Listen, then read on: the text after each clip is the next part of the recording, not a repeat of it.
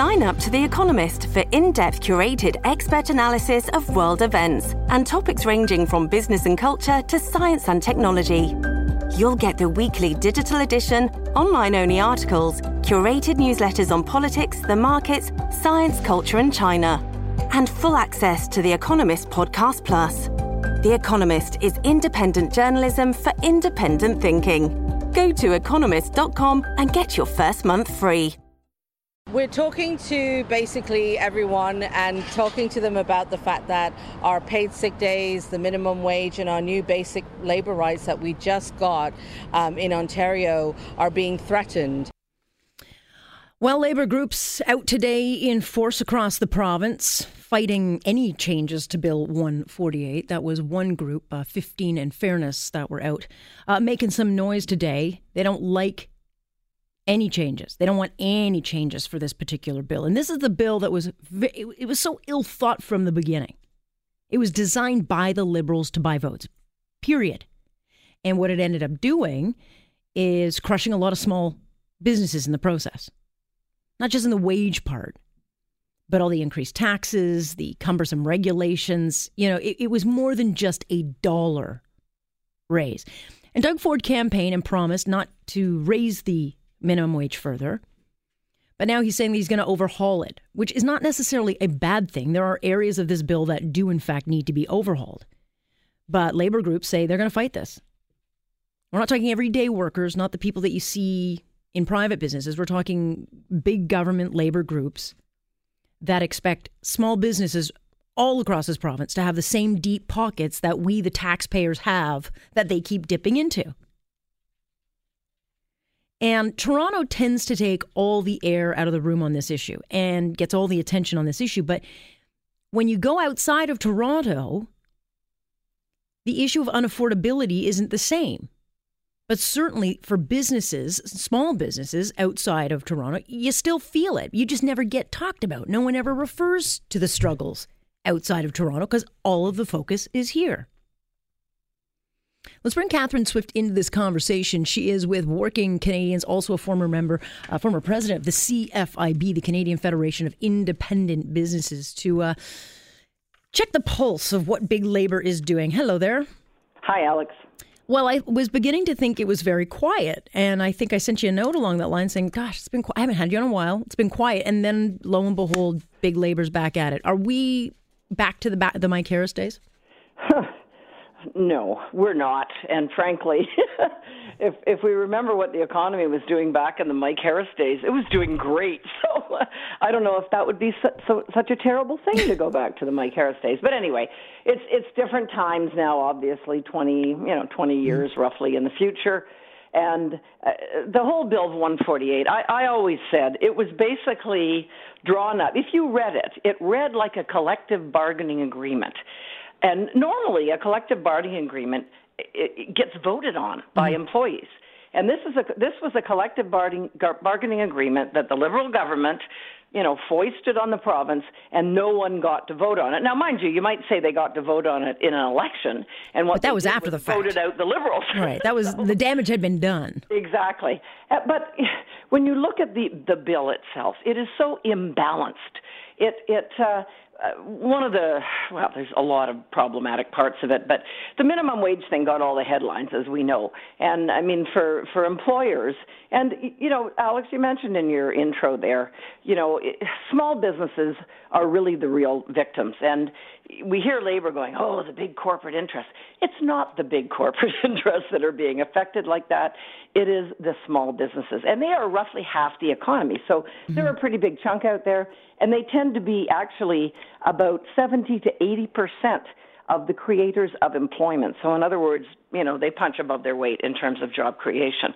So, they're the ones that really suffered here. Um, we see we see measures in this bill like if 20% of employees in a workplace vote in favor, the union can go into the employer and say, "We want a list of all of your employees' personal uh, emails, uh, home addresses, phone numbers, etc." If any other if any other entity tried to get that information, it would be viewed as a huge uh, invasion of privacy. Mm-hmm. and and yet in the in the union case it's not it's absolutely ludicrous a lot of what this bill did was help unions to unionize more workplaces than they already do so it even further imbalanced existing legislation and of course as again as you alluded to there it drastically increased the cost of doing business and that money has to come from somewhere businesses, the vast majority of businesses don't have huge margins. They're operating on a few percent to stay in business and to keep their existing employees working. Right. So you crank up, you know, the cost of doing business. They're either going to lay people off. They're going to have to, you know, do something about cost of labor. I heard of many businesses that said, "I won't be open Monday anymore. I simply can't do that. I have to cut my costs." Or, of course, the vast majority they pass that cost on to consumers, and then they get pushback from the consumers. Why did your, you know, why did your prices just increase by ten, you know, fifteen percent? So the whole notion that this kind of legislation, you know, is, is all upside and no downside, let's face it, real, realistically, that's never the case. But the the overall message, whether it was from bank you know analysts at Scotia or um, you know other coverage, is that well we didn't lose all those jobs that were threatened uh, that we would see you know calamity. And i'm not sure that's true because we did see spikes in job loss in in part-time jobs. And just because we're not hearing of mass job loss it does not mean that bill 148 is not having a negative effect. Well it is. I, and i I'm, I'm talking to businesses every day, and of course it's having a negative effect. The other thing that you've got to consider, and, and by the way, we saw we saw labor market data back for August that showed quite a significant job loss in mm-hmm. Ontario. And I found it rather hilarious that a lot of, the, again, a lot of the left groups are going, oh, well, you know, the Ford government. I mean, the guy just gets elected. And yeah. laws that have been in place for quite a while uh, are the ones that are sort of, you know, operational and are, and are having the, uh, you know, the cause and effect there. And, um, but of course, the, the new government's getting blamed for it. But we have seen job losses. We have seen the data show that. But the other sort of larger picture con- consideration is our economy is growing right now. Our economy's been growing for a while, and the impact of legislation like Bill 148 is always going to be, it'll still be negative, but it'll be less so. And the real the real challenge will be, and the, the economy we also see is starting to slow after a few years of you know fairly decent growth. The real impact happens when the economy overall slows down, consumers have less money to spend, and all of a sudden you start to see precipitously negative impacts. But another thing, again, we who are located in the sort of Toronto orbit don't realize. I have I have a kid that lives in rural Ontario, yeah. and we have seen restaurants close, mm-hmm. small retailers, you know, having to drastically cut back, endangering their business. So you can't. A lot of nonprofit business downtown yeah. Toronto. Yeah, and that's what bothers me so much is because the coverage generally focuses on affordability in Toronto and what's going on in Toronto, but that's part of the reason we got Doug Ford is because people outside of Toronto said, you know what? I'm really tired of hearing about Toronto because there's a whole world outside of there that's not keeping up with that city and we're falling behind and no one seems to care about us. And so you kind of get the same coverage with Bill 148 where it's only about one area but doesn't tend to look everywhere else. No, absolutely. And and as I say, I, I happen to have one of my sons that yeah. lives lives in those areas, so I get firsthand reports about uh, exactly how very devastating it's being to the outside of the big urban core. But I mean, Toronto's still important. No, nobody's saying it isn't. And and let's also not underestimate